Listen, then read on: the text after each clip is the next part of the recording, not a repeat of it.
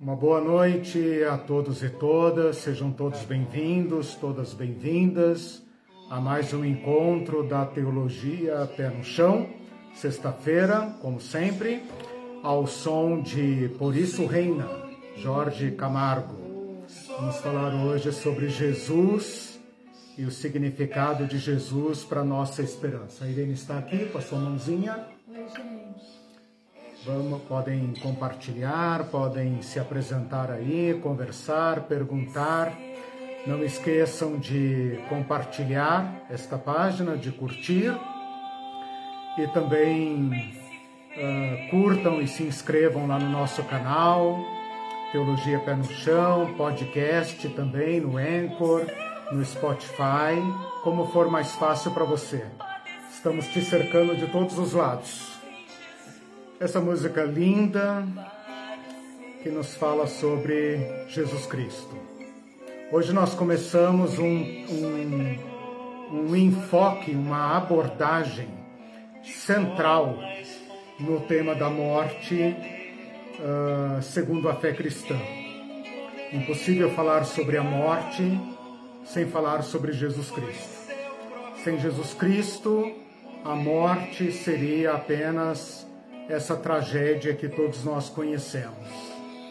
Mas, segundo a nossa fé, Jesus Cristo apropriou-se da nossa morte e deu a ela um novo sentido. Então, se vocês não conhecem, depois procurem aí Por Isso Reina, Jorge Camargo. Vou colocar um pouquinho mais alto.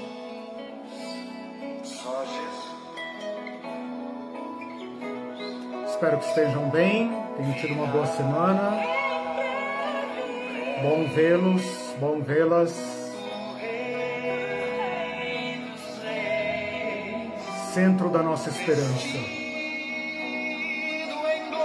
Falar sobre esse tema é como estar em Terra Santa, né? A gente titubeia, porque são assuntos muito elevados.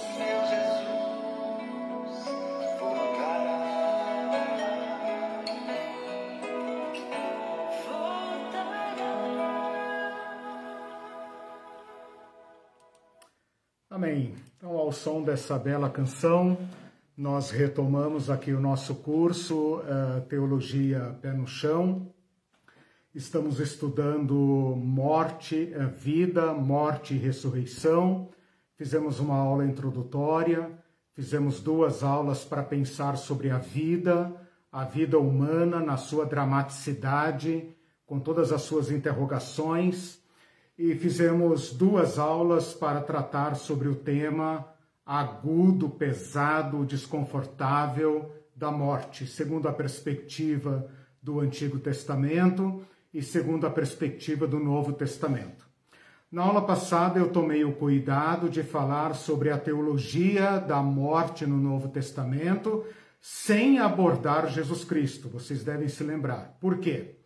Porque a morte de Jesus Cristo muda completamente a nossa abordagem do tema. A morte de Jesus Cristo é o evento central da nossa fé. Eu não sei se vocês já observaram, independente de conhecerem bem ou não o Evangelho, o Evangelho é uma biografia. A gente poderia dizer que o Evangelho, os Evangelhos, os quatro Evangelhos do Novo Testamento, são biografias. E a biografia é um gênero literário muito flexível, porque depende do biografado, depende daquele que é tema da biografia. Então, a biografia de Jesus segue uh, uh, os movimentos de Jesus. Então, nós temos aí uh, alguns itens comuns a toda a biografia, mas nós temos algumas particularidades que tornam os evangelhos biografias excepcionais, a um ponto que certos estudiosos do Novo Testamento falam que o Evangelho é um gênero literário à parte. Ele escapa tanto do gênero biografia, claro que aqui eu estou falando de biografia antiga, não estou falando de biografia moderna. Estou comparando o Evangelho com biografias de personagens antigos que obedecem a critérios e a características uh, de livros contemporâneos do Evangelho. Né? Mas uh, uh, o Evangelho é tão diferente das demais biografias que quase se torna um gênero literário à parte. Mas não vamos entrar nesse mérito, vamos ficar com o Evangelho como biografia. Uma característica notória do Evangelho, que, como eu estava dizendo, uh, independente se você conhece bem o Evangelho ou não, basta pegar o Novo Testamento, os Evangelhos e folhear, não precisa nem ler. Você vai perceber que os quatro autores, Mateus, Marcos, Lucas e João, uh, dão grande destaque à morte de Jesus.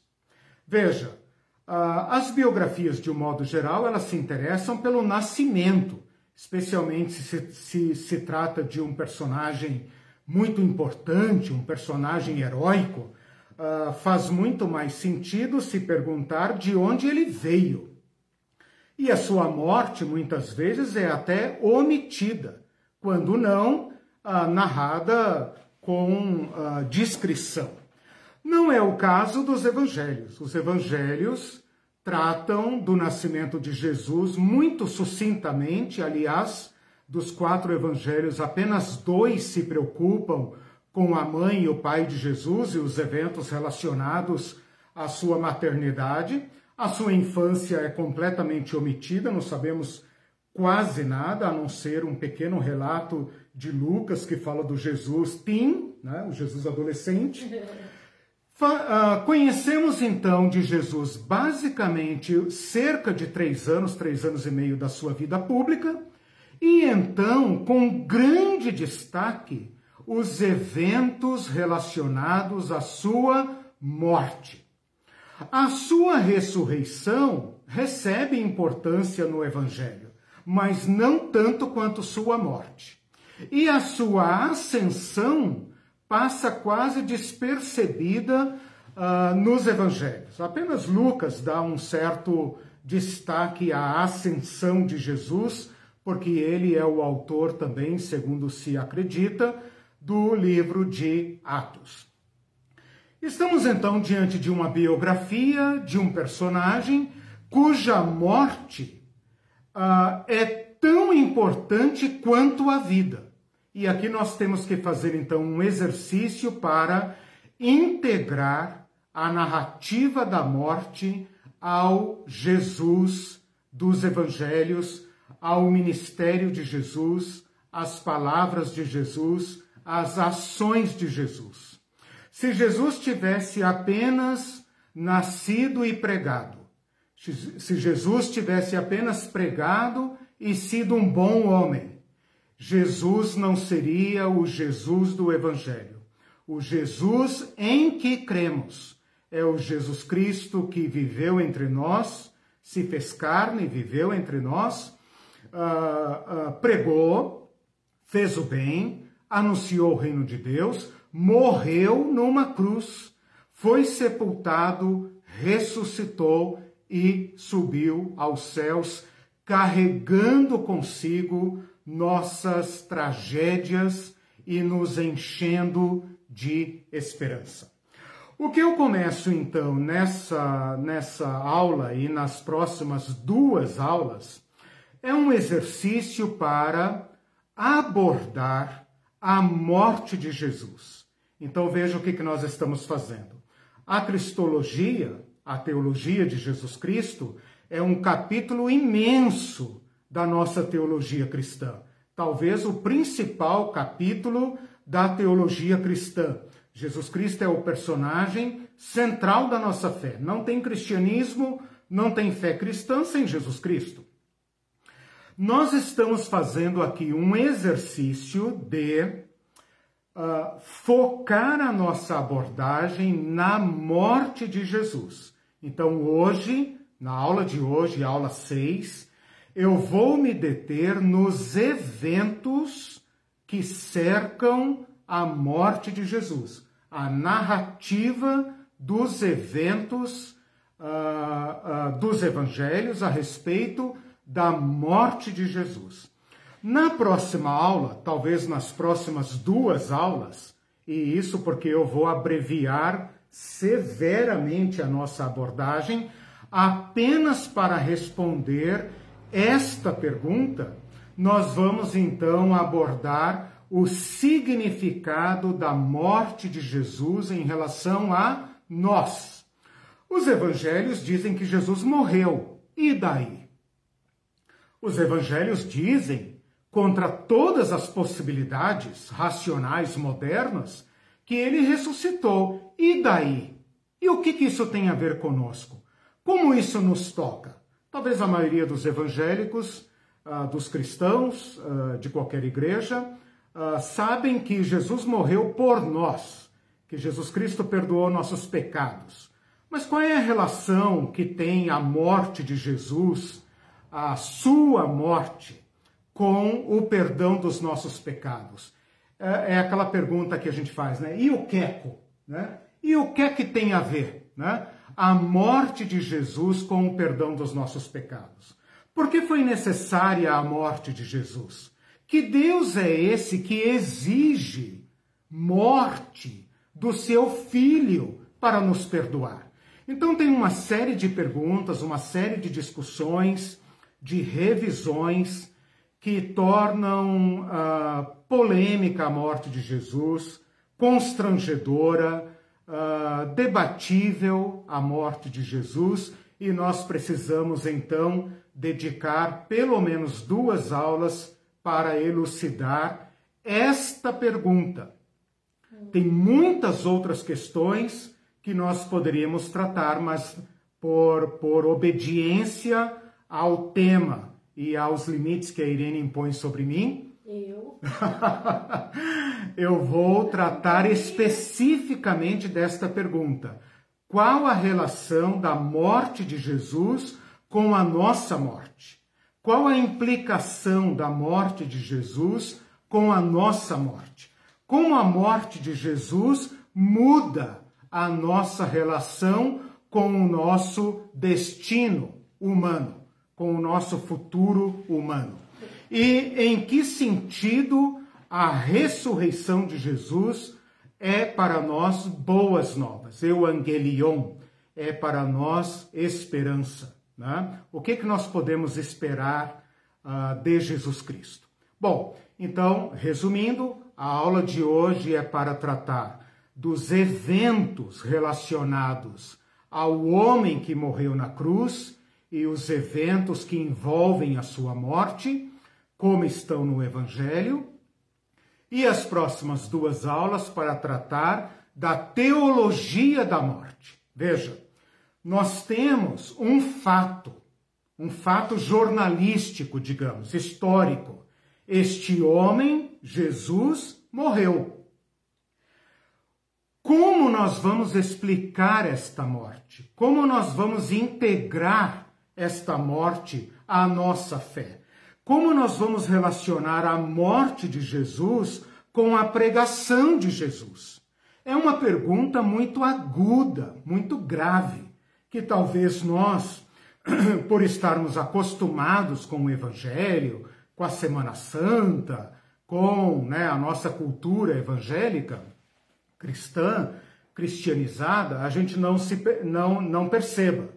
Mas nós precisamos aqui então agora voltar ao caminho de Emaús, né? aqueles seguidores de Jesus, que seguiram o Senhor Jesus Cristo com esperança e que sofreram a profunda decepção da sua morte. E esta morte poderia ter sido o fim de uma aventura. E se não, a igreja deveria ter, ou os primeiros discípulos deveriam ter, omitido, ocultado esta tragédia vergonhosa, humilhante, ela deveria ter sido ocultada. Mas por alguma razão que nós vamos discutir nas próximas aulas, esta morte não é apenas incluída com destaque na uh, narrativa de Jesus nos evangelhos, como passa a ser o centro da nossa fé. como isto foi possível e qual é a lógica envolvida nesta centralidade, como que uma tragédia incomparável, uma morte humilhante, vergonhosa, passou a ser o centro da nossa pregação. Então, são essas perguntas que nós vamos uh, responder e conversar sobre elas uh, nesta aula e nas próximas, fazendo essa separação. Hoje, procurando enfocar os eventos, os fatos históricos, né? e nas próximas duas aulas, a interpretação, como esta morte foi racionalizada foi transformada em doutrina, em querigma, em pregação para os primeiros cristãos. E como nós, hoje cristãos, podemos crer na morte de Jesus sem constrangimento, sem nos envergonharmos de um Senhor que, ah, não obstante sua glória, ah, morreu e uma morte abominável, uma morte, estava comentando aqui com a Irene, que nós não temos, eu pelo menos não tenho, aceito sugestões, não tem termo de comparação. Não se trata apenas de uma morte. Toda morte é triste, pelo menos para os seus queridos. Uma morte trágica, é, é, é, ela provoca comoção. Mas eu, não, eu tenho dificuldade de encontrar hoje na nossa, na nossa realidade moderna, um equivalente à altura de uma tragédia como é a morte de Jesus. Ela tem implicações políticas, jurídicas e religiosas, sociais muito profundas, de modo que eu não consigo encontrar uh, talvez nenhuma morte por linchamento seria algo tão abominável como foi a morte de Jesus. Então nós estamos aqui, junto com aqueles discípulos de Emaús, os discípulos do cenáculo, com um grande problema. O homem em quem nós acreditamos, o homem a quem nós seguimos, morreu. E não é uma morte por velhice, como diz o Frei Beto, né? Não é uma morte por velhice, não é uma morte por doença, não é uma morte em paz, não é uma morte da vida boa, como nós estudamos no Antigo Testamento. Também não é uma morte da qual a gente tem orgulho, uma morte de mártir, heróica, né? Não, é uma morte que arrasa com a memória daquele homem. Arrasa com, a, a, a, com ele inteiro. É uma morte que deveria ter matado não apenas o Cristo, mas a família dele e qualquer pessoa. Não, qualquer pessoa relacionada a ele. Não estranha que Pedro diga: Não conheço esse homem. não sei quem é esse homem, maldito. É, se eu conheci esse homem, já esqueci, não conheço mais. Né? Então a gente precisa recuperar um pouco disso para ver como é que nós vamos uh, falar sobre isso. Né? A cruz se tornou um ornamento, né? nós temos cruzes aí cravejadas de ouro, de pedras preciosas, de ornamento, né? Nada disso tem a ver com a cruz da época de Jesus. A cruz da época de Jesus, se alguém tiver aí um, um, uma, uma proposta para equiparar a, a, a, a crueza, né? Uh, uh, surgiram, mas eu acho muito difícil. Bom, vamos lá então. Eu queria começar fazendo uma transição da aula passada para esta aula, em que nós estudamos o choque cultural da morte segundo a, a, a cultura grega versus a cultura hebraica, vocês devem se lembrar disso, né? Que no período do interbíblico e em confronto com a cultura uh, grega e a cultura judaica, há uma profunda diferença sobre o que é morrer. Então eu peguei aqui de um teólogo alemão chamado Oskar Kuhlmann, um livro em que ele discute imortalidade ou ressurreição. Nós vamos voltar a esse livro mais para frente, quando eu discutir a ressurreição, em que ele faz um breve relato, depois até vou colar ali para vocês, vocês acham aí em PDF esse livro, Oscar Kuhlmann, Kuhlmann, é, com L, né? C-U-L-L-M-A-N-N, Kuhlmann, Oscar Kuhlmann. Uh, o nome do livro é Imortalidade ou Ressurreição dos Mortos. Ele começa fazendo um comparativo entre a morte de Sócrates e a morte de Jesus.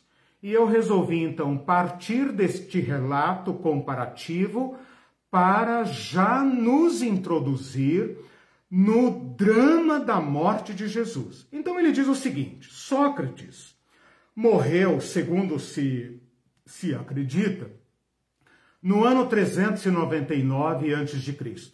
Ele também foi condenado à morte como Jesus. E não foi condenado à cruz, foi condenado a envenenamento. Ah, parece que teve que tomar um cálice de cicuta. É interessante que Jesus também se refere à sua morte como tomar o cálice do Pai. Não o cálice do vinho, mas o cálice da maldição. Tem aí uma certa relação, né? O Antigo Testamento e Jesus também invocam essa ideia do cálice, do juízo. Né? Mas na cultura grega, então, Sócrates foi condenado a morrer por envenenamento. Ele mesmo tem que tomar. E segundo seu discípulo Platão, ele faz um discurso muito sereno sobre a beleza de morrer. E ele exorta os seus discípulos a não terem medo da morte.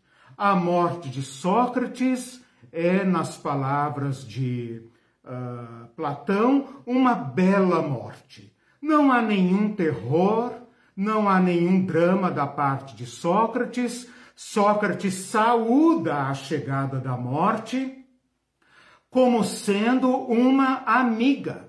A morte é nossa amiga. Por quê?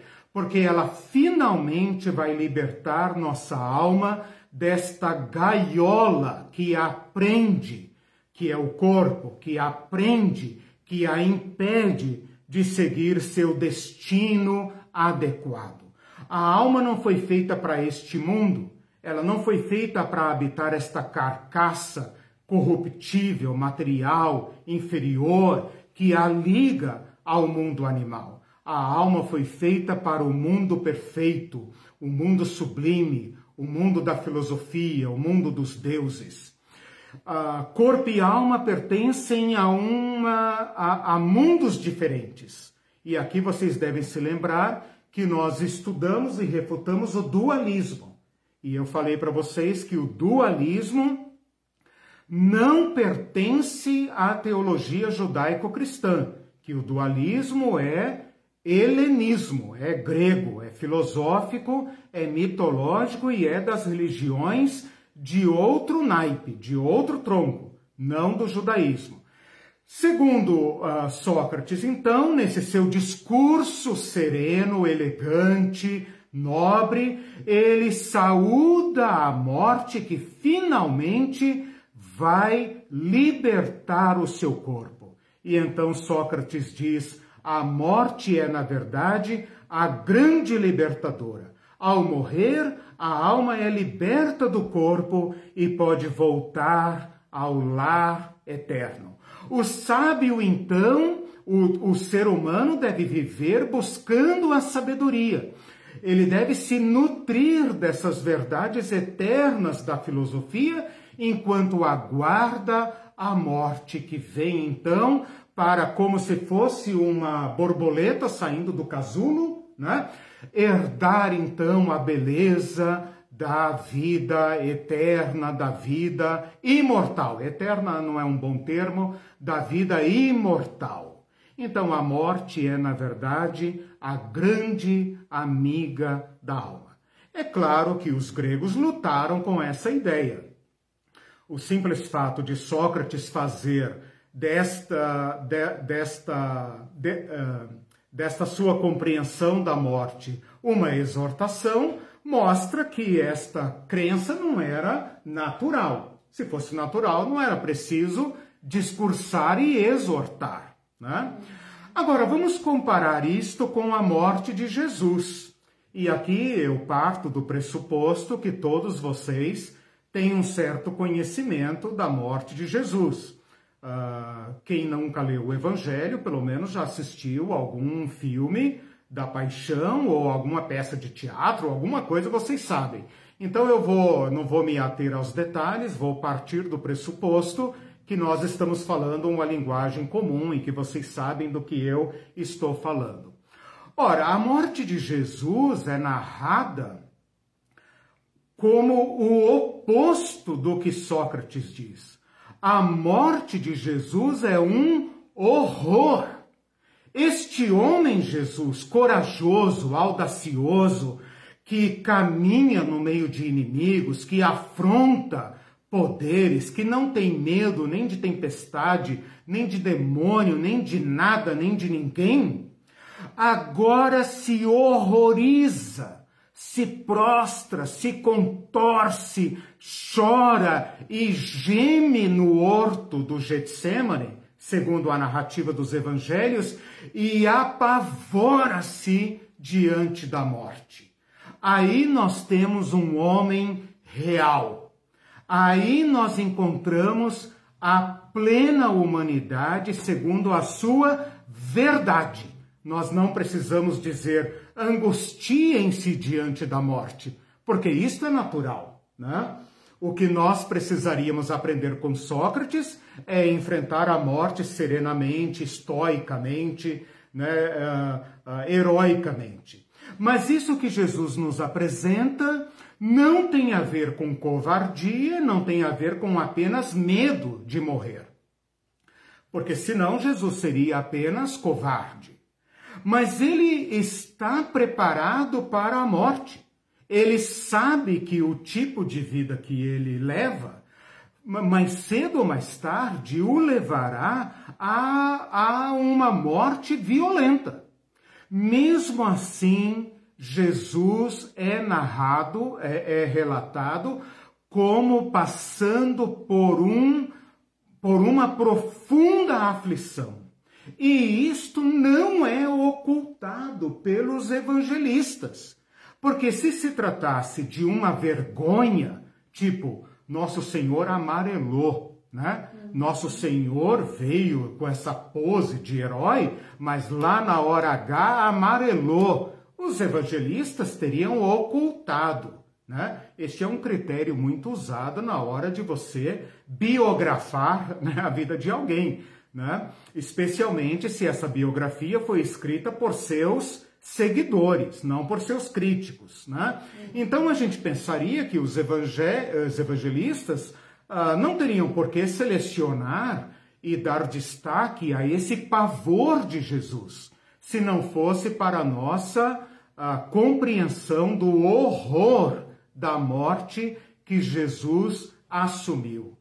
Mas ele fala, Pai, tudo te é possível, Pai. Se possível, afasta de mim este cálice. E aqui a gente poderia lembrar do cálice de Sócrates, né? Enquanto Sócrates fala, parem de chorar, me deem logo esse cálice aí que eu vou beber sorrindo, porque a minha alma está ansiosa para subir o Olimpo, né? Jesus aqui angustiado diz, Pai, se possível, afasta de mim este cálice.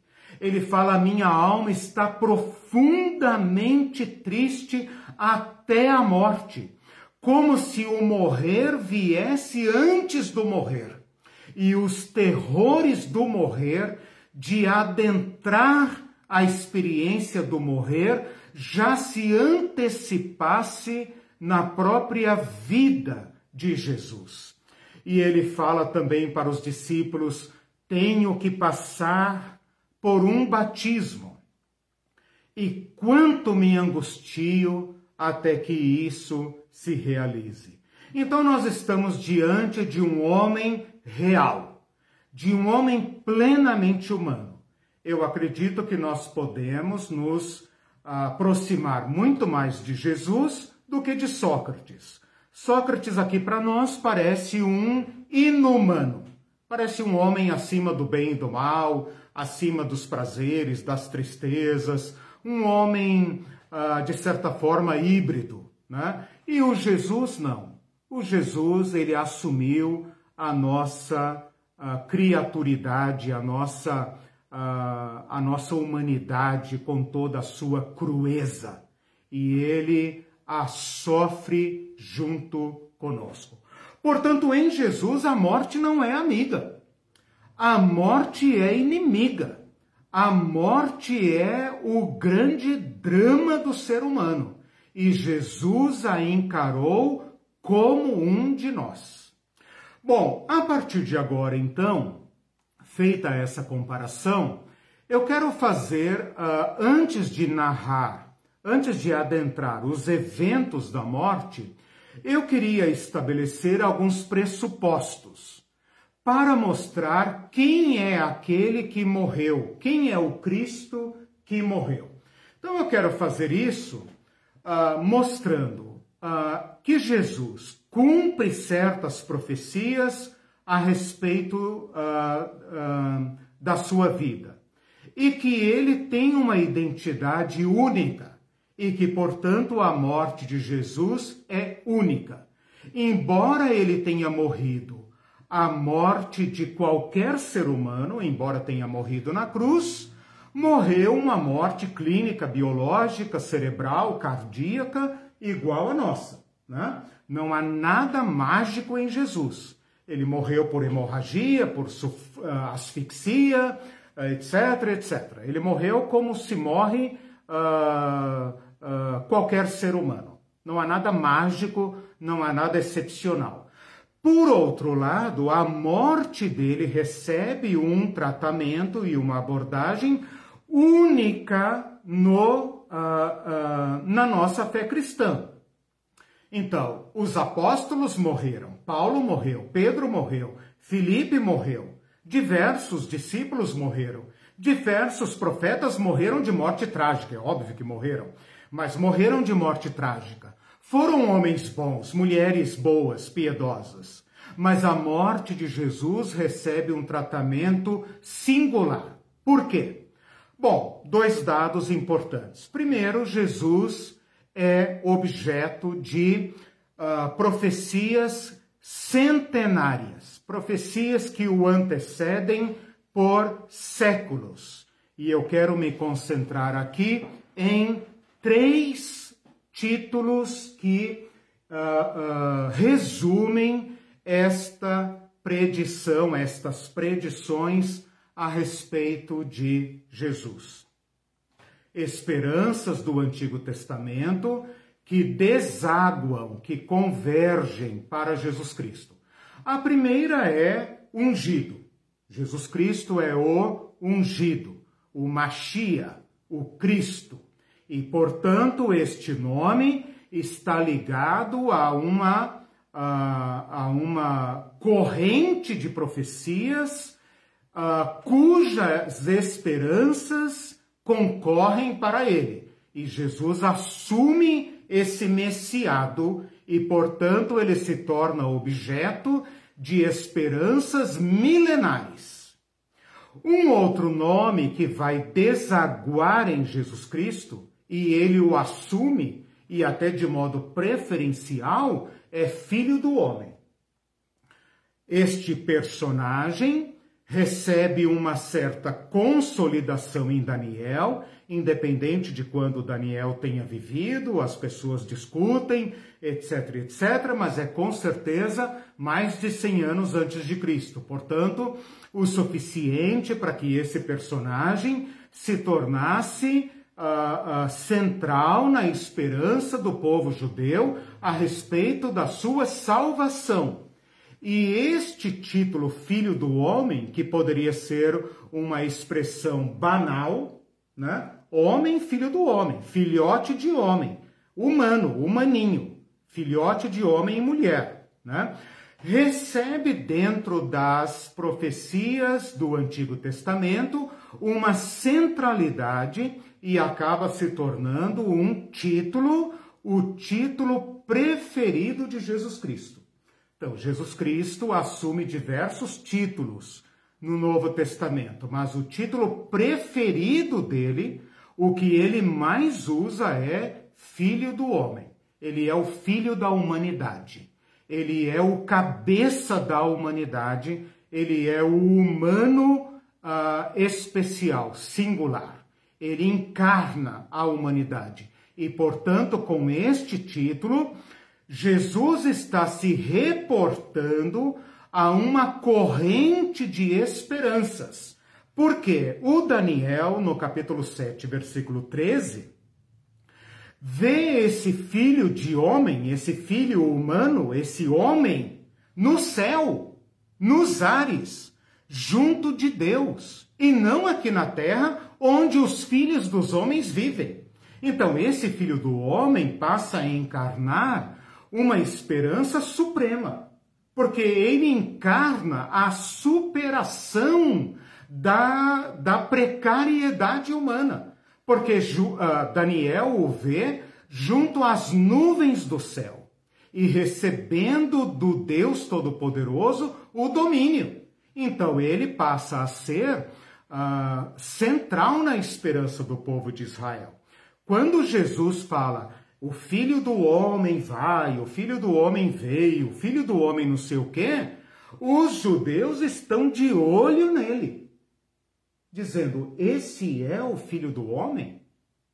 Esse é o filho do homem?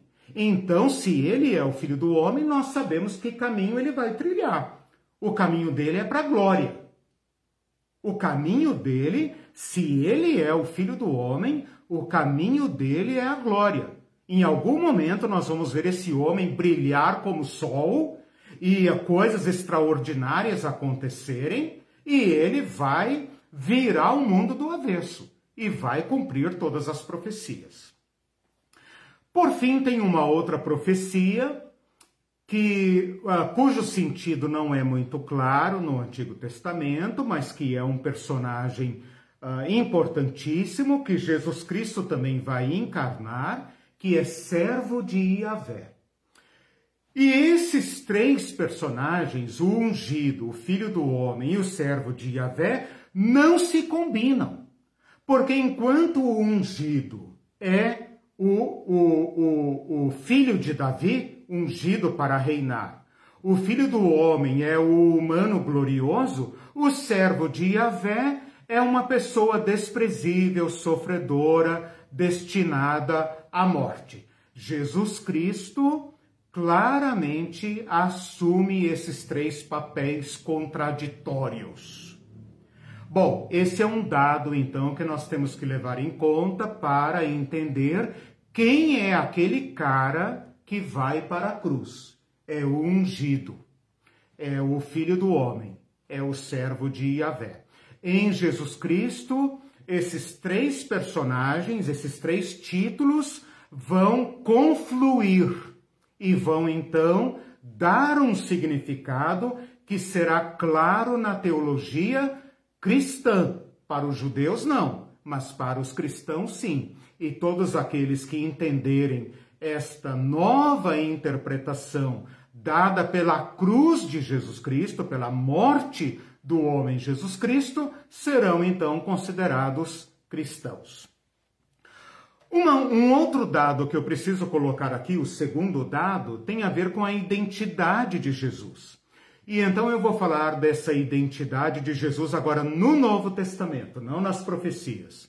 No Novo Testamento, apontando para quem é este homem. Não vou discutir esses temas, vou apenas apresentar nós discutimos isso nas próximas aulas, se for o caso. Então, como Jesus Cristo é anunciado no Novo Testamento, como ele é reconhecido, como ele assume esta identidade e como essa identidade é contestada e confessada. Então, se quiser anotar, eu vou colocar predita, reconhecida, assumida, tá? Então, predita, reconhecida, assumida pelo próprio Jesus, contestada pelos inimigos de Jesus e confessada por aqueles que uh, uh, uh, conhecem Jesus, tá? Então, predição... Diz respeito à identidade, né? É, tudo em relação à identidade de Jesus. Jesus é predito a Maria como filho do Altíssimo. O seu nome será Jesus, ele será chamado Filho do Altíssimo. O Senhor Deus lhe dará o trono de Davi, seu pai. Olha aí o ungido. E ele reinará, e o seu reinado não terá fim. E depois o anjo ainda diz mais para ela: Descerá sobre ti o Espírito Santo, e o poder do Altíssimo te envolverá com a sua sombra. Por isso, o ente santo que há de nascer será chamado Filho de Deus. Então, Filho do Altíssimo, Filho de Deus, uh, ente santo e, e, e rei uh, da linhagem de Davi, portanto, o Cristo, o ungido. É predito também a José, quando José está com medo de assumir Maria grávida, né, com toda razão, ele uh, recebe uma revelação na qual é dito para ele: Não temas receber Maria como tua esposa, porque o que nela foi gerado é do Espírito Santo. Ela dará à luz um filho e lhe porás o nome de Jesus, porque ele salvará o seu povo dos pecados deles. O povo judeu conheceu muitos salvadores, mas nunca um salvador dos pecados deles. Então é assim que Jesus foi anunciado. E segundo é dito para José, este filho de Maria seria reconhecido como a presença de Deus conosco. Ele será chamado Emanuel, que quer dizer Deus conosco. Mateus apresenta Jesus dessa forma como Emanuel, mas curiosamente, ele nunca foi chamado de Emanuel por ninguém. Mas lá no final do evangelho, o próprio Jesus fala: "Eu estou convosco". Então, no, pro, no final do evangelho, o próprio Jesus, como quem diz: "Eu sou Emanuel", e a partir de agora Deus habita entre vós. Então, este homem é singular. Uh, vou dar agora alguns testemunhos de pessoas que reconheceram, segundo o item, reconheceram Jesus como um homem singular antes que ele se manifestasse. Por exemplo, Isabel, mãe de João Batista, saúda Maria dizendo: Mãe do meu Senhor mãe de Iavé, mãe do meu Senhor. Portanto, ela reconheceu que aquele fruto do ventre de Maria não era igual ao fruto do ventre dela, né? não era igual ao João Batista. O velho Simeão, quando viu Jesus pequenino no colo de Maria, de fraldinha, disse: Meus olhos viram a salvação um bebê que é a salvação. A velha Ana, quando viu Jesus, começou a anunciar a todas as pessoas a respeito daquele menino.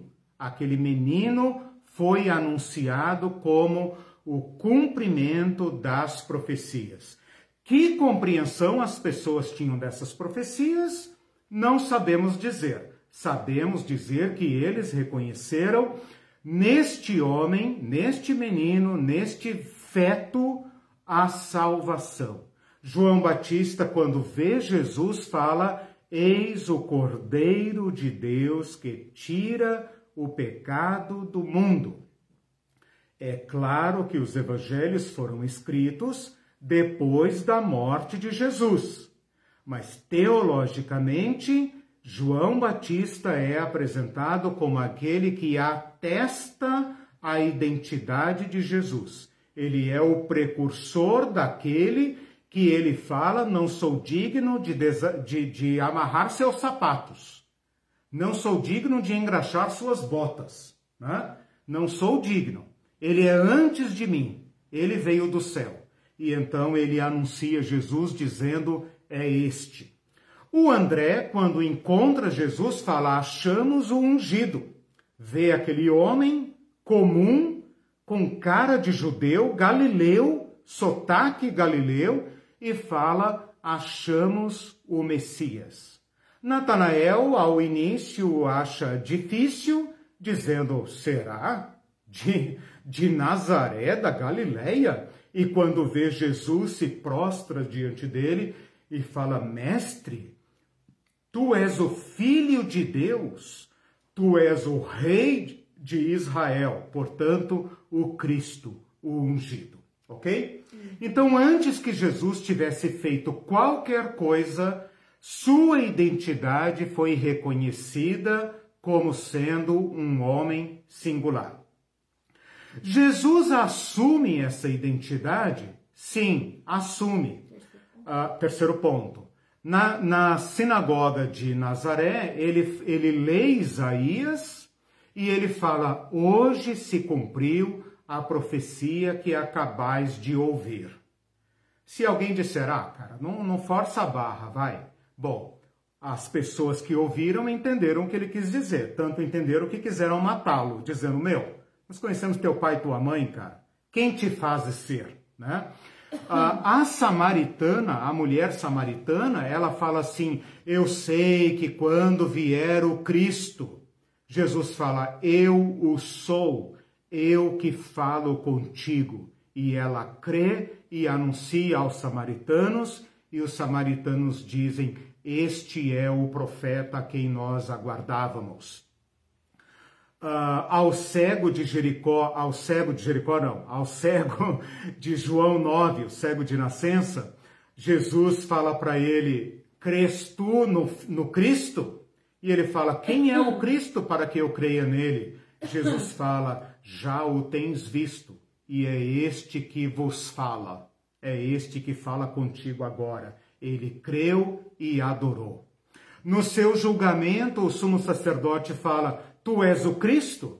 E Jesus fala: Sim, e te digo mais: vereis o Filho do Homem assentado à destra do Deus Todo-Poderoso e vindo sobre as nuvens do céu, dizendo claramente que ele é o Filho do Homem de Daniel 7. Porque é Daniel 7 que vai falar do Filho do Homem sentado à destra do Deus Todo-Poderoso, que vem com as nuvens do céu. Então, se o sacerdote tinha alguma dúvida ou queria acusar Jesus de blasfêmia, Jesus deu a ele a letra toda, né? Papo reto. Sou e digo mais: sou aquele que virá das nuvens e que estará assentado à destra do Deus Todo-Poderoso. Seus inimigos contestam essa identidade de Jesus. Por exemplo, Jesus perdoa pecados. E seus inimigos falam: quem pode perdoar pecados senão um só que é Deus? E Jesus perdoa pecados. Quando querem apedrejá-lo, ele fala: não é por obra boa, ah, os inimigos falam, não é por obra boa que te apedrejamos, mas por causa de blasfêmia, porque sendo tu homem, te fazes Deus a ti mesmo. Então Jesus assume uma identidade singular. Bom, é, falei da contestada agora, né? Esses Sim. dois, tá. Confessada. Nicodemos confessa: Sabemos que tu és o mestre vindo da parte de Deus. Portanto, você tem aqui um religioso que diz: Sabemos que o Senhor veio de Deus. Teu ensino não é semelhante ao nosso e ninguém pode falar as coisas que você fala, somente alguém que veio de Deus uh, Pedro diz: Tu és o Cristo, filho do Deus vivo. Uma confissão absolutamente absurda, a não ser que Cristo seja quem ele diz ser. Porque um judeu jamais teria dito: Tu és o Cristo para um homem que não fosse o verdadeiro Filho de Deus. E no final da, da crucificação de Jesus, quando Jesus finalmente morre, os estrangeiros, ou pior, seus carrascos dizem verdadeiramente este homem era filho de Deus. Bom, isso apenas para mostrar que uh, Jesus Cristo uh, tem uma identidade singular e, portanto, a sua morte também será singular. Ok? Uhum. É só a contestada que eu me perdi. Contestada é aquela do você se faz, você perdoa pecados, uhum. né? Você se faz Deus, uhum. né? Disse? Ah, os fariseus, os inimigos, né? Os fariseus, pode colocar. Hum. Ah, em Marcos 2 eles falam: você perdoa pecados, ninguém pode perdoar pecados senão um só que é Deus. Em João 10 eles tentam ah, apedrejar Jesus e Jesus fala: qual é a acusação? Ele fala: não, não é por nenhuma boa obra, é porque você blasfema, você se faz passar como Deus. Tem mais uma aqui que eu esqueci. Depois que Jesus morreu, estava sepultado as autoridades judaicas pediram para guardar o túmulo de Jesus, dizendo: aquele embusteiro, hum. aquele embusteiro disse que iria ressuscitar, mas o cara é mentiroso. Vai que agora ele mente e, e, e fica pior ainda. Né? Então guarda o túmulo desse cara. Sinceros, né? Estão sendo sinceros. Esse é o problema. Eles não podiam admitir isto. Né? Bom, só para acrescentar então aqui na confessada, Marcos escreve princípio do Evangelho de Jesus Cristo, Filho de Deus. Confessada? É, pode ser. Uh, início do Evangelho de Marcos. Marcos não, não poderia ter falado isso. Essa confissão é uma é um crime em Roma, porque César é filho de Deus. Uh, Marcos começa o seu evangelho. Princípio não é uma palavra casual, princípio do Evangelho de Jesus Cristo, Filho de Deus. Esta frase é blasfema e criminosa. Ou então Jesus é quem disse ser, não tem saída. Outra frase que é blasfema, a menos que seja verdade, é aquela de João. No princípio era o Verbo, o Verbo estava com Deus, o Verbo era Deus. Ele estava no princípio com Deus e o Verbo se fez carne e habitou entre nós. Ou seja, esse homem que habitou entre nós é o Filho unigênito de Deus, é a única imagem autorizada de Deus. É importante esta passagem que eu estou colocando, por quê? Porque, caso contrário, a morte de Jesus é a morte de um homem qualquer. Mas não é assim que o Novo Testamento trata Jesus. O Novo Testamento trata Jesus como sendo um homem singular um homem no qual desaguam séculos de profecias, que ele as assume e dá a elas um novo significado. Aí nós estamos no centro da fé cristã. E é por isso que nós temos que tratar deste tema para podermos falar da uh, morte de Jesus, ok?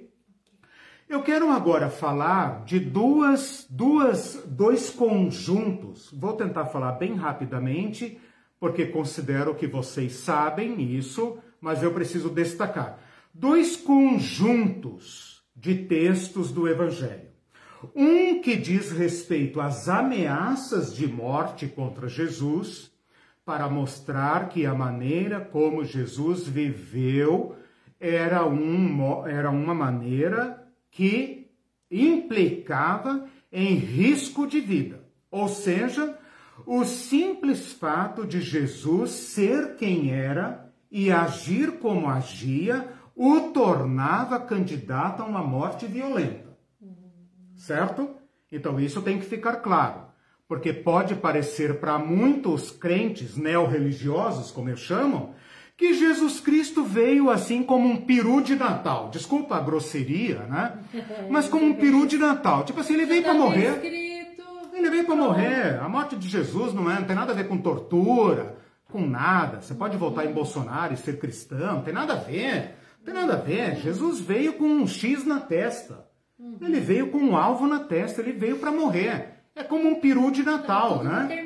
já. É, você compra lá, por exemplo, sei lá, aqui na, na cidade não se faz isso, mas assim, você compra lá um animalzinho lá, que você fala, isso aqui é pro Natal. Você nem se apega a ele, né? Você nem se apega, porque é para morrer. Uhum. Não é que nem teu gato, teu cachorro. É, eu quero mostrar por meio destas ameaças, que nem sempre estão claras para os cristãos, que o, o ser Jesus e o agir como Jesus e o falar como Jesus ah, suscita contra ele diversas ameaças, das quais Jesus escapa até quando ele entende que o seu ministério está cumprido.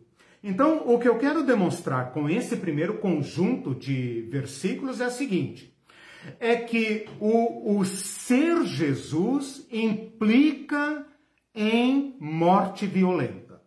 Impossível Jesus morrer de morte natural entre nós. Impossível. Impossível. Aí você entenda como quiser. Se você quiser entender, ah, então ele veio para morrer, ah, era plano de Deus, o que, tá, eu não vou discutir isso porque nós estamos com o pé no chão. Nós não estamos lá no céu, lá na presciência de Deus, lá no inescrutável caminho do céu. Não, nós não estamos lá. Nós estamos aqui no, no, na estrada poerenta onde o filho de Maria e de José andou. E aqui nós estamos vendo um homem que age de modo fiel a Deus. E pelo modo como ele obedece a Deus, ele nasce com a cabeça a prêmio. Porém, ele tem controle sobre sua ação e ele não foge da morte. Ele tem, e isso é inequívoco no Evangelho, que Jesus Cristo não foi caçado como um animal por toda a Palestina e trazido arrastado para Jerusalém. Que ele age sob alto risco, expõe-se e oculta-se conforme sua própria determinação, até que se cumpra o seu ministério e então caminha resolutamente para Jerusalém, sem fugir do seu uh, risco de vida, sem fugir, do, sem fugir dos seus algozes. E então enfrenta a morte com os horrores que ela uh, carrega, que ela acarreta, mas a enfrenta com altivez e não como um como uma vítima uh, involuntário. Então vamos lá. Herodes já manda matar os meninos de Belém. O simples fato de Jesus ser anunciado como rei já faz, já o faz alvo do ódio de Herodes. Se ele é rei, morra. Né? Os nazarenos, como eu falei agora há pouco, quando Jesus fala hoje se cumpriu esta profecia, o arrastam no topo da, da cidade e ameaçam matá-lo. E eu não sei como Jesus escapa. Os fariseus e os herodianos tramam a morte de Jesus por causa da desobediência do sábado. O fato de Jesus curar no sábado já o coloca na rota de inimigo da nação. E Jesus poderia ter poupado o sábado, mas não poupa. Jesus cura o paralítico de Betesda no dia de sábado. Ora, aquele homem estava ali, não me lembro agora, há 30 anos, sei lá, 38 anos, não me lembro, muito tempo. Para quem estava ali há tanto tempo, ora, Jesus poderia ter curado o cara na sexta-feira ou no domingo. Mas Jesus vai lá no sábado, cura o cara e fala para ele: carrega teu leito, enrola teu, teu acolchoadinho aí leva. As autoridades pegam o cara, não olham, não olham que é um paralítico que anda. Olham que é um homem que carrega um, um, um rolo, um colchonete. E fala: você está quebrando a lei do sábado. E ele fala: Ora, o homem que me curou me mandou carregar o sábado. Quem é esse cara? Jesus.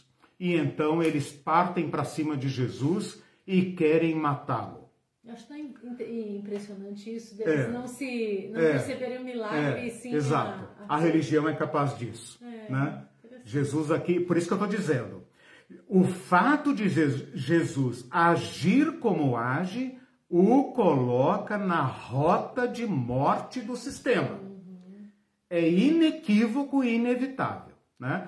Quando Jesus ressuscita Lázaro, ele também entra na lista de condenados à morte da Polícia Federal de Herodes. Né? A morte de João Batista pode parecer que passa batido para nós, mas não para Jesus. Por quê? Porque Jesus, ao se mostrar publicamente, vai primeiro a João Batista. E é João Batista que anuncia Jesus. Quando João Batista morre, quem é o próximo na linha de morte? Jesus. É óbvio. João Batista está dizendo: ora, esse cara aqui é meu sucessor se acontecer alguma coisa comigo, vão a ele. Se João Batista morre, Jesus só tem um destino: a morte. Jesus, então, passa a administrar a sua jornada. Mas é necessário que vocês entendam que a morte de João Batista é uma sentença de morte para Jesus. Em Lucas 13, os fariseus chegam para Jesus e falam: Cara, sai daqui porque Herodes já está te caçando. E Jesus fala: manda essa raposa a, a plantar batata, vai. Os sacerdotes tentam prender Jesus em João 7, mas fracassam. Os judeus tentam matar Jesus em João 9, mas também não conseguem. Ah, as autoridades, então, por fim, arquitetam com Judas a traição a, a, e a prisão de Jesus e finalmente então conseguem matá-lo. O que eu estou mostrando com esse primeiro conjunto de textos é o ser Jesus, o falar como Jesus, o agir como Jesus implica em morte violenta. É impossível ser Jesus, ou seja, assumir a identidade de Jesus falar como Jesus, agir como Jesus, ou, em outras palavras, obedecer a Deus como Jesus e morrer de morte natural. Portanto, não, não nos importa aqui ah, o destino de Jesus. Importa que ele cavou sua morte. Não por ser louco ou imprudente, por ser absolutamente fiel a Deus. O que eu estou querendo deduzir deste conjunto de passagens são duas características. Primeiro, Jesus é um homem que segue a Deus, que segue a Deus até ao custo da vida, mas não arreda pé. Portanto, ele é o homem perfeito. Segundo, ele uh, não morre como um cão caçado e arrastado para Jerusalém. Ele caminha resolutamente para o centro do ódio e pacificamente se deixa prender. Ele okay? dá espontaneamente sua vida. Ele né? dá espontaneamente sua vida. E com isso eu entro no segundo conjunto de ah, textos que eu quero dizer o seguinte agora. Como Jesus, então, está consciente da sua morte e como ele a anuncia. Então, primeiro, nesse primeiro conjunto de textos, eu demonstrei que ser Jesus significa correr risco de vida. Que Jesus nasceu com a cabeça a prêmio. E a morte de a, a caçada dos meninos de Belém não nos deixa dúvidas. Né? Jesus já nasceu tendo que fugir. Por quê? Porque ele foi anunciado Antes que ele fizesse qualquer coisa, ele foi anunciado como o filho de Davi.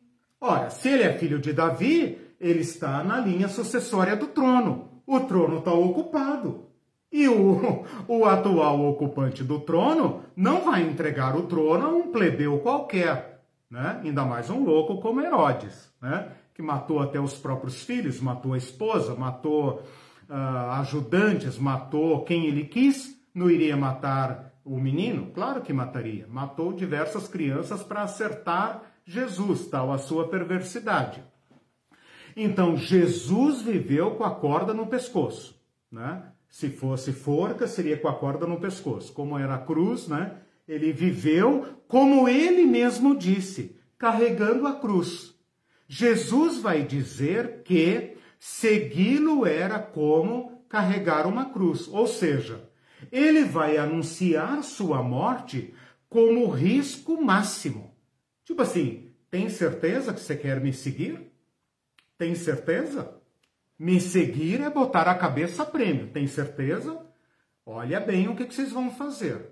Porque me seguir é correr risco de vida. Ok? Uhum. Então, esse, esse, segundo conjunto. O segundo conjunto que eu vou entrar ah, agora ah, é o, são, pode dar o título assim: Anúncios da morte de Jesus. Ou seja, a despeito dos riscos que Jesus correu e os discípulos junto com ele, né? Ah, como o próprio Jesus anuncia sua morte, tá? Então tem três anúncios muito explícitos que os três evangelhos sinóticos, o que são os evangelhos sinóticos? Os evangelhos de Mateus, Marcos e Lucas. Por que se chamam sinóticos? Porque têm um mesmo olhar, sinóticos, ou seja, seguem o mesmo programa, é o mesmo olhar sobre Jesus. São distintos, porém seguem o mesmo programa. Por isso são chamados sinóticos. Essa é uma notinha de rodapé, né? são chamados sinóticos. Anotem, crianças. É, então, os três evangelhos sinóticos, Mateus, Marcos e Lucas, narram três anúncios da paixão. É provável até que a tua Bíblia tenha lá esse título. Primeiro anúncio da paixão, segundo anúncio da paixão, terceiro anúncio da paixão. Provavelmente esses três anúncios estão no último ano de ministério de Jesus.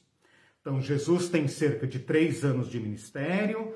O primeiro ano é um pouco obscuro, o, terceiro, o segundo ano é de alta popularidade, o terceiro ano é um ano de risco de vida máximo.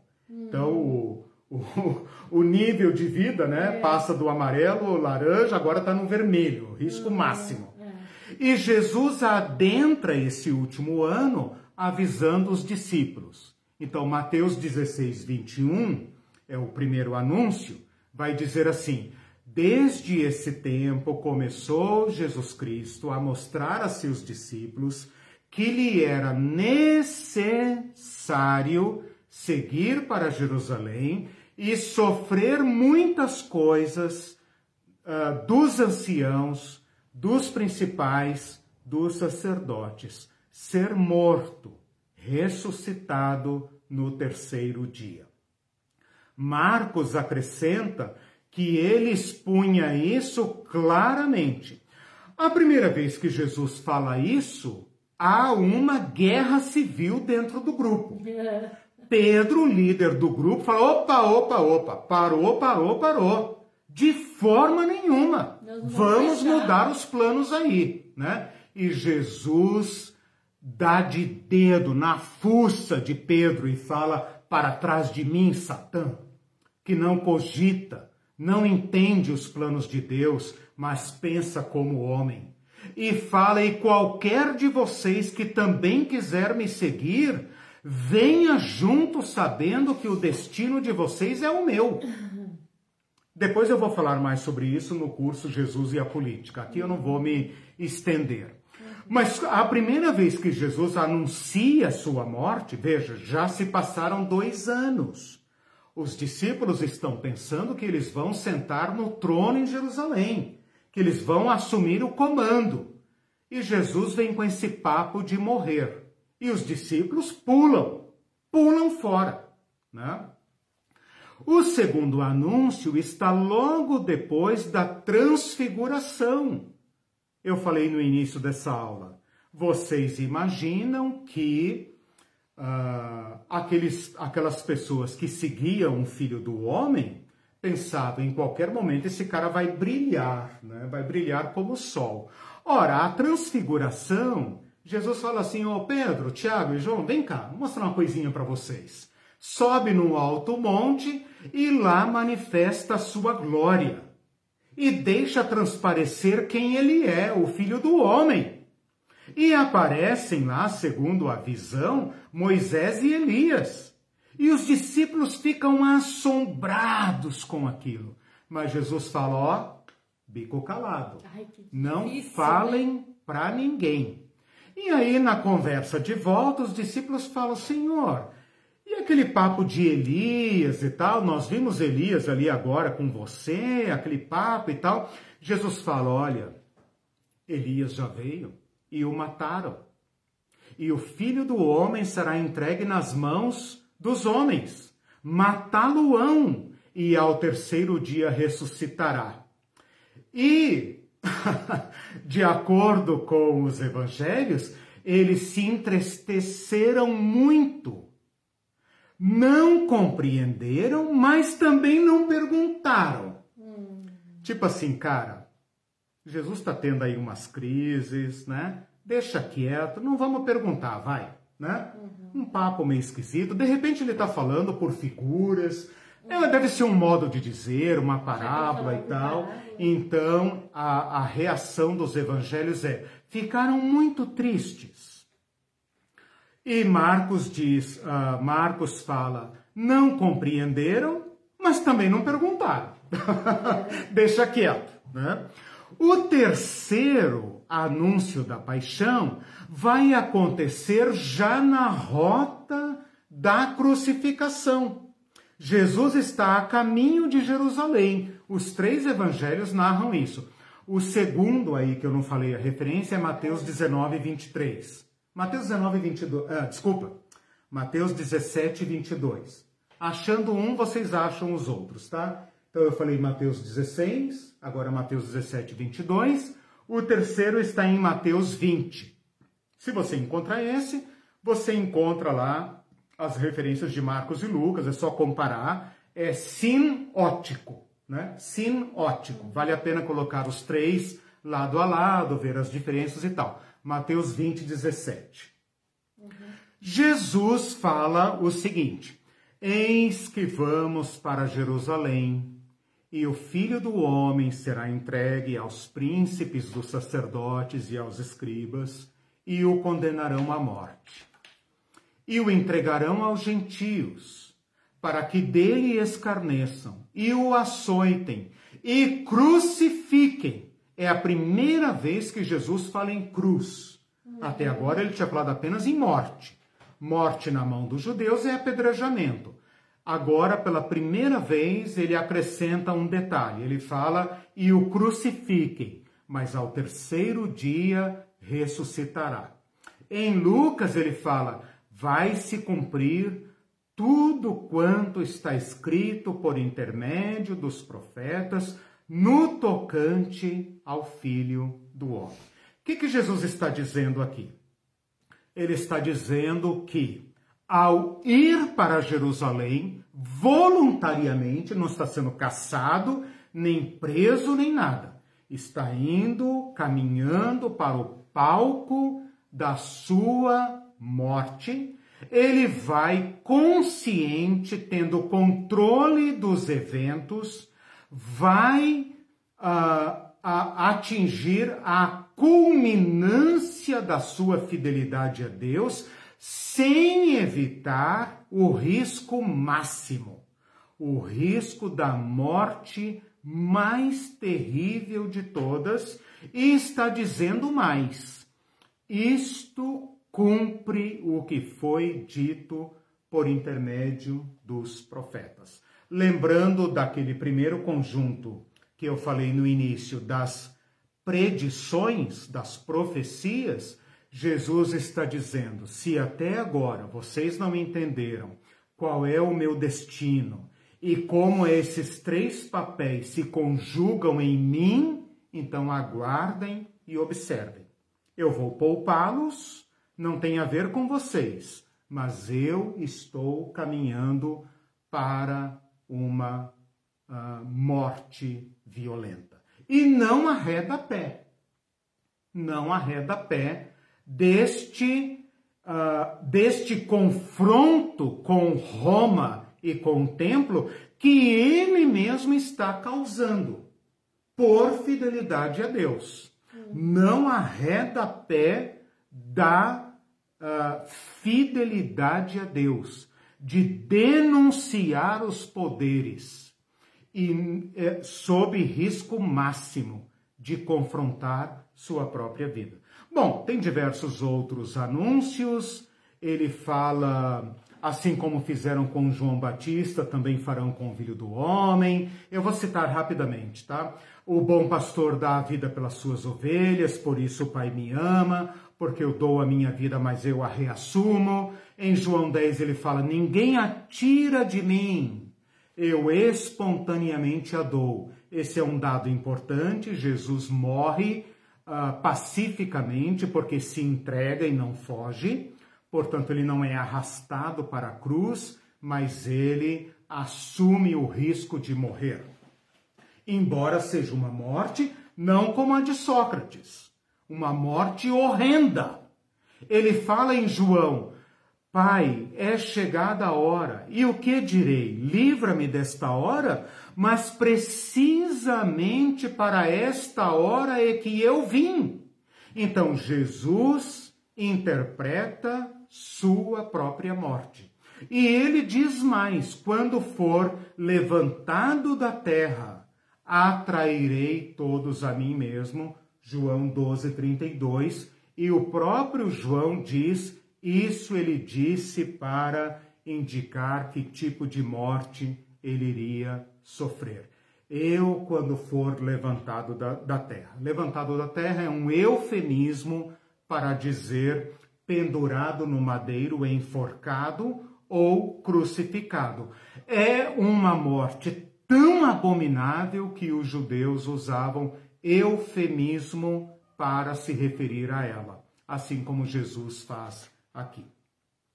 Bom, tem diversos outros anúncios, tem a, a última ceia, por exemplo, quando Jesus fala: ah, tomem aqui o vinho, esse é o sangue da nova aliança, ele é derramado em sacrifício por vocês. Se vocês não comerem a carne do filho do homem, se vocês não beberem. Ele conta a parábola dos, dos lavradores maus, que matam os profetas e depois também matam o filho do dono da vinha, quando Maria, num jantar de amigos, derrama perfume sobre Jesus, Jesus estraga aquela ceia, dizendo: ela fez isso antecipando os preparativos do meu corpo. Que dó, né? Eu acho que o povo nem quis mais a sobremesa, né?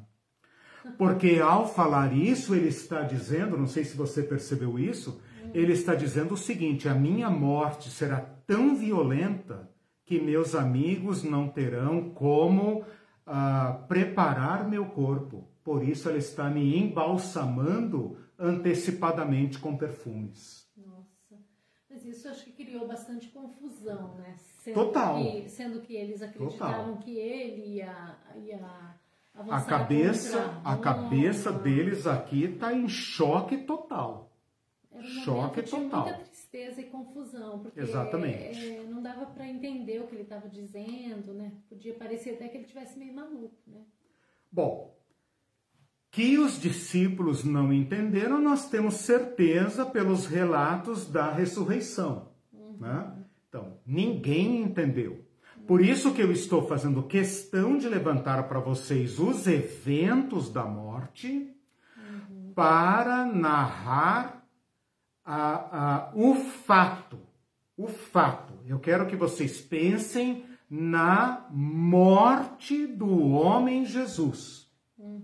Porque na próxima aula nós vamos ter que interpretar, racionalizar explicar esta morte, sob risco de jogar tudo fora.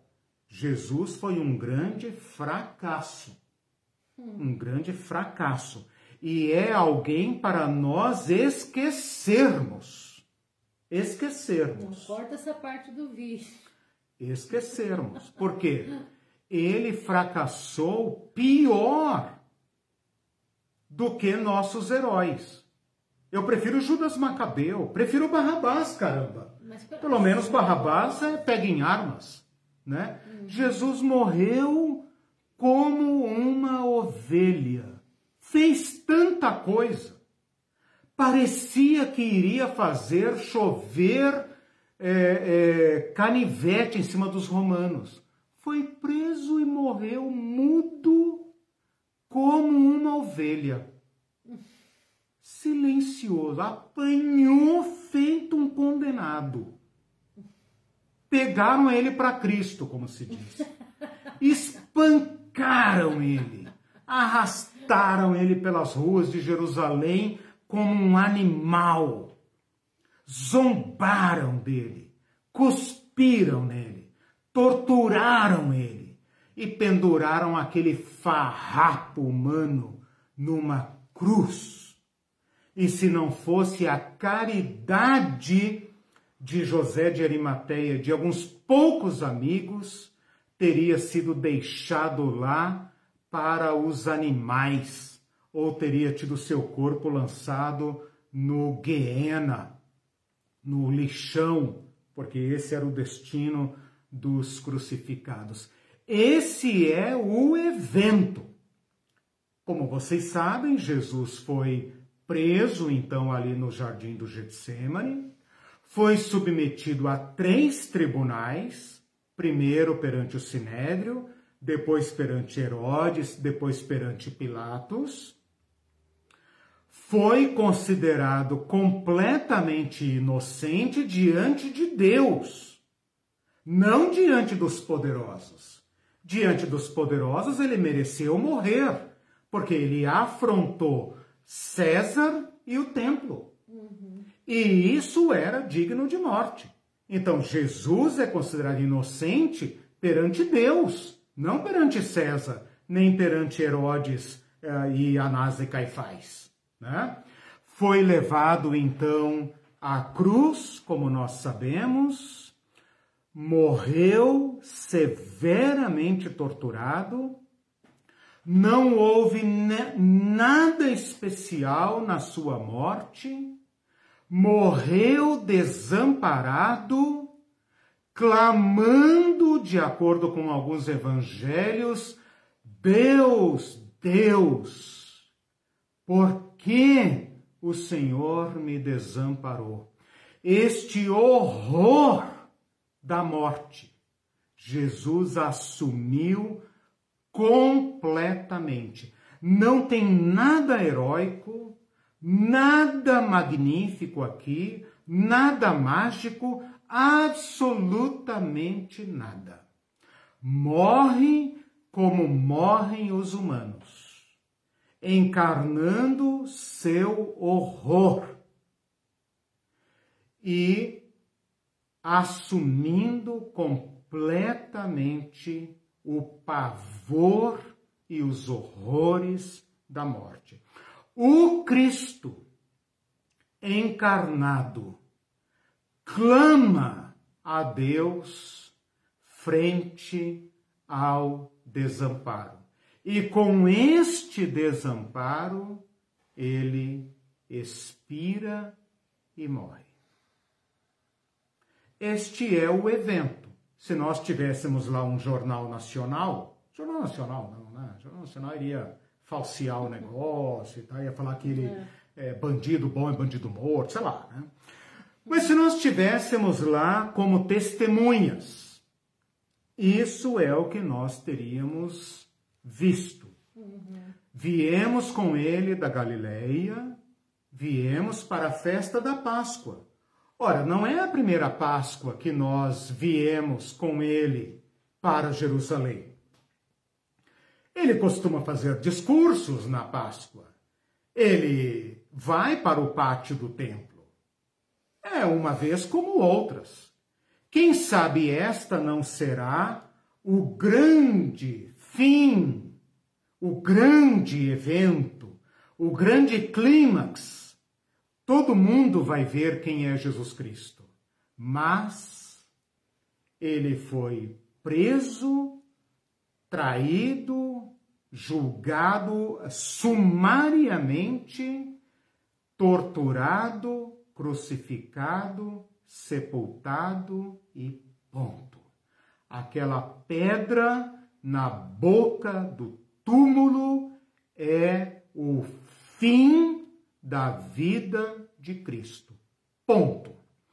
Qualquer especulação após a morte é apenas especulação. Cristo foi até onde o ser humano pode ir, ao expirar. Ponto. Não tem nada aqui. Qualquer esperança, qualquer uh, mágica, qualquer maravilha, visão dos anjos e etc., fica por tua conta e risco. Aqui nós temos o homem Jesus assumindo a mortalidade humana. Não tem Sócrates aqui, não tem dualismo, não tem beleza, não tem, beleza, não tem nada. Tem as trevas, o grito, a zombaria, o vazio e o fim. Uhum. Esta é a morte segundo o Antigo Testamento e o Novo Testamento. Acabou a sexta-feira, vamos para o sábado de luto. É o que temos. Decepção profunda. Decepção é isso aqui. Quer saber a decepção? Uh, uh, pega carona lá com os discípulos de Emaús. Caminham, cabisbaixos, rosto coberto. Uhum e Jesus se. Também, assim, ah, claro, né? claro, né? claro. Acredito que os discípulos ficaram lá no cenáculo para não dar na cara. Uhum. Como é que foge todo mundo? Né? Vamos uhum. ficar aqui na surdina.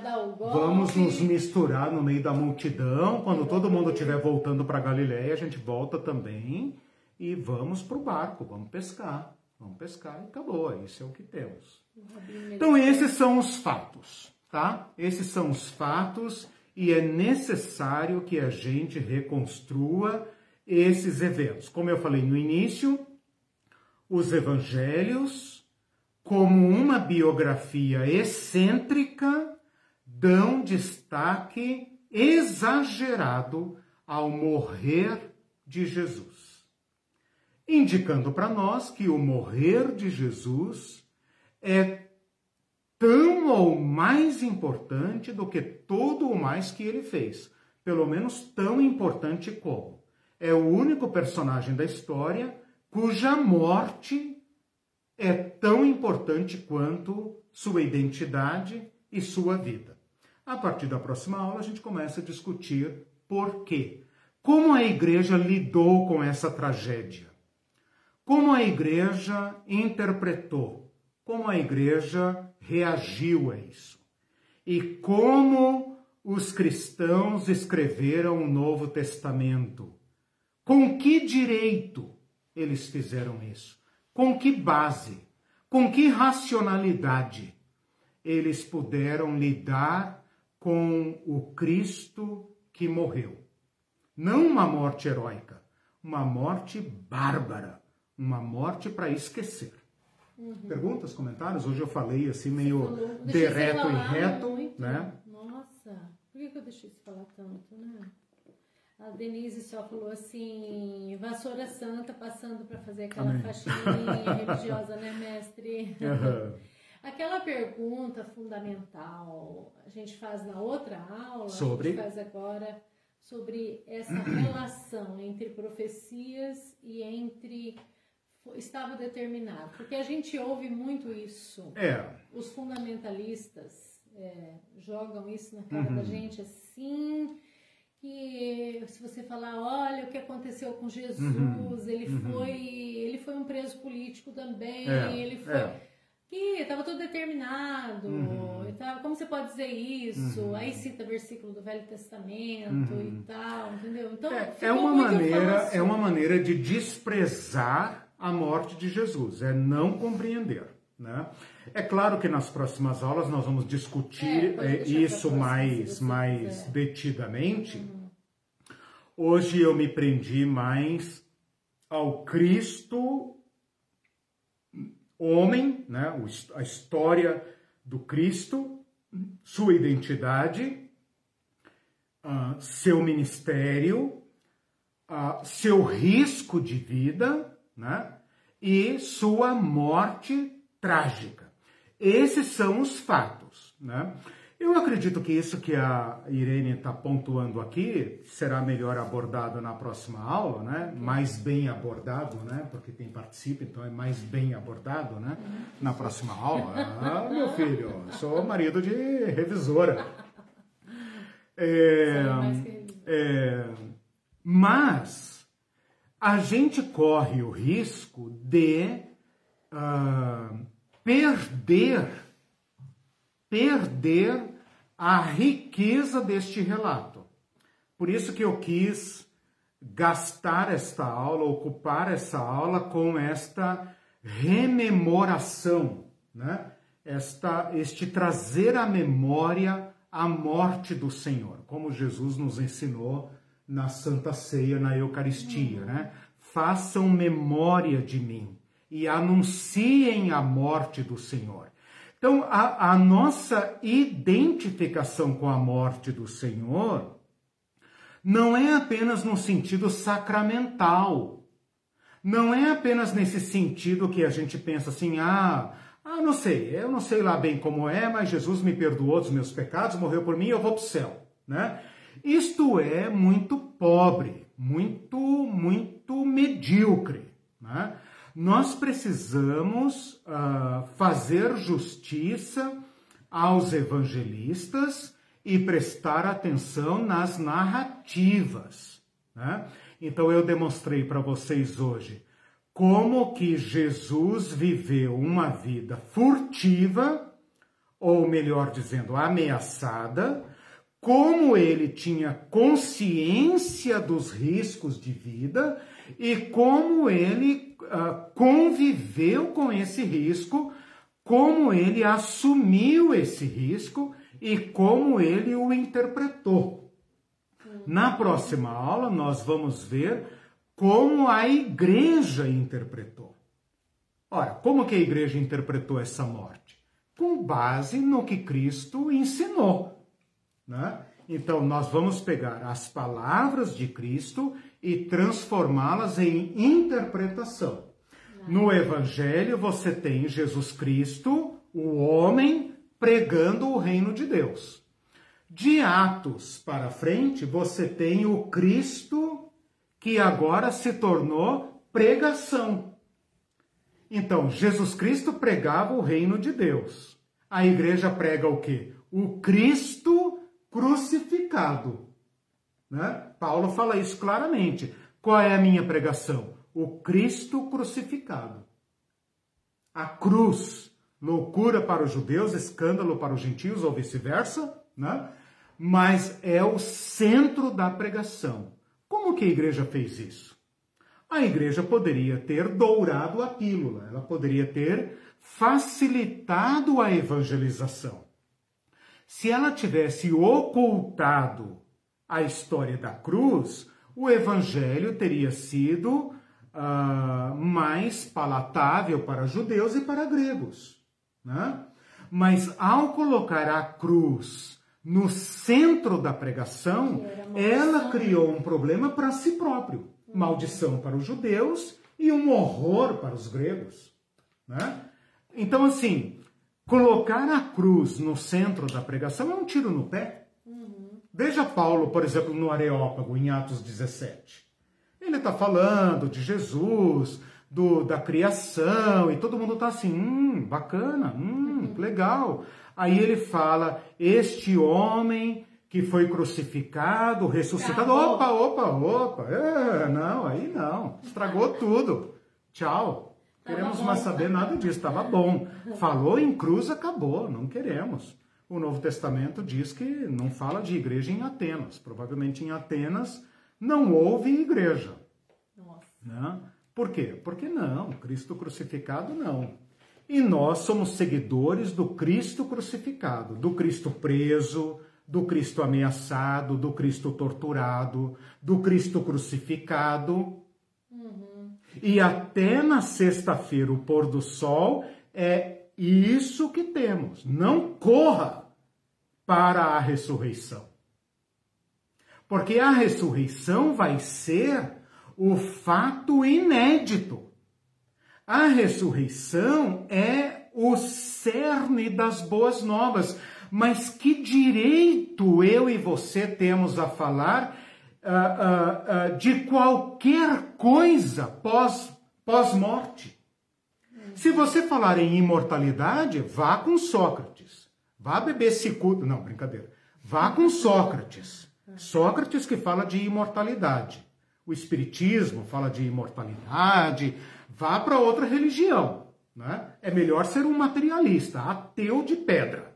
Morreu, acabou. Ponto. É isso que temos. Uhum. Né? Porque tanto os reencarnacionistas, imortalistas, como os ateus estão falando do que não sabem. Mas pelo menos os ateus estão falando do que é palpável. O que eu vejo é: o ser humano está vivo, agora está morto. Ponto. Isso é o que temos qualquer coisa que for falada além da morte é por sua conta e risco. Ninguém pode falar da morte. Aliás, da pós-morte. Da morte ainda pode falar, porque nós vemos as pessoas morrendo. Enquanto nós mesmos não morremos, nós vemos a morte do outro. Uhum. E por causa da morte do outro, nós podemos antever a nossa própria. E até rogar a Deus que a nossa morte seja boa, seja feliz, né? Não seja trágica, etc, etc. Não é isso que nós, é, que, que nós desejamos, né? Morrer como um passarinho dormindo, sem dor, sem dar trabalho para os filhos e etc, né? Sem, sem, sem, sem tragédia, né? Sobre pós-morte, nenhum ser humano está autorizado a falar. Tudo que se falar é especulação a não ser o Cristo. Então, isso que eu quero deixar aqui para que vocês não fiquem né, de mal comigo. Né? A única voz presente no mundo que pode falar de modo autêntico, autorizado sobre qual qualquer existência pós-morte é Jesus Cristo. Fora disso, você está no, no, na areia movediça. É por tua conta e risco. Você pode traçar a rota que você quiser. Quer seja o materialismo duro, morreu, acabou, ponto, vai virar gases e energia e restos mortais, uhum. matéria orgânica, ou vai reencarnar, ou vai virar energia, não sei o quê, vai por tua conta e risco. São especulações. Fora de especulações, nós não temos nada a não ser o enigma duro, impenetrável da morte. E é aqui que nós chegamos com Jesus meu Deus, meu Deus, por que me desamparaste? Aqui termina a história da crucificação. Ponto. Exatamente. Últimos comentários, você já falou sim, muito, não vai sim, mais não falar nada. nada. Ó, gente, se eu falar mais, se eu falar alguma coisa, eu vou dar spoiler da próxima aula. A Tatiana diz assim: é. fomos ao chão de Jesus hoje, aula Amém. bastante reflexiva, maravilhoso. Exatamente. E a Denise diz: está forte hoje a aula. Exatamente. E a Tatiana bota forte nisso. e a Rosana Prado diz assim: essa visão fundamentalista da morte de Jesus, que eu devo ter falado, é.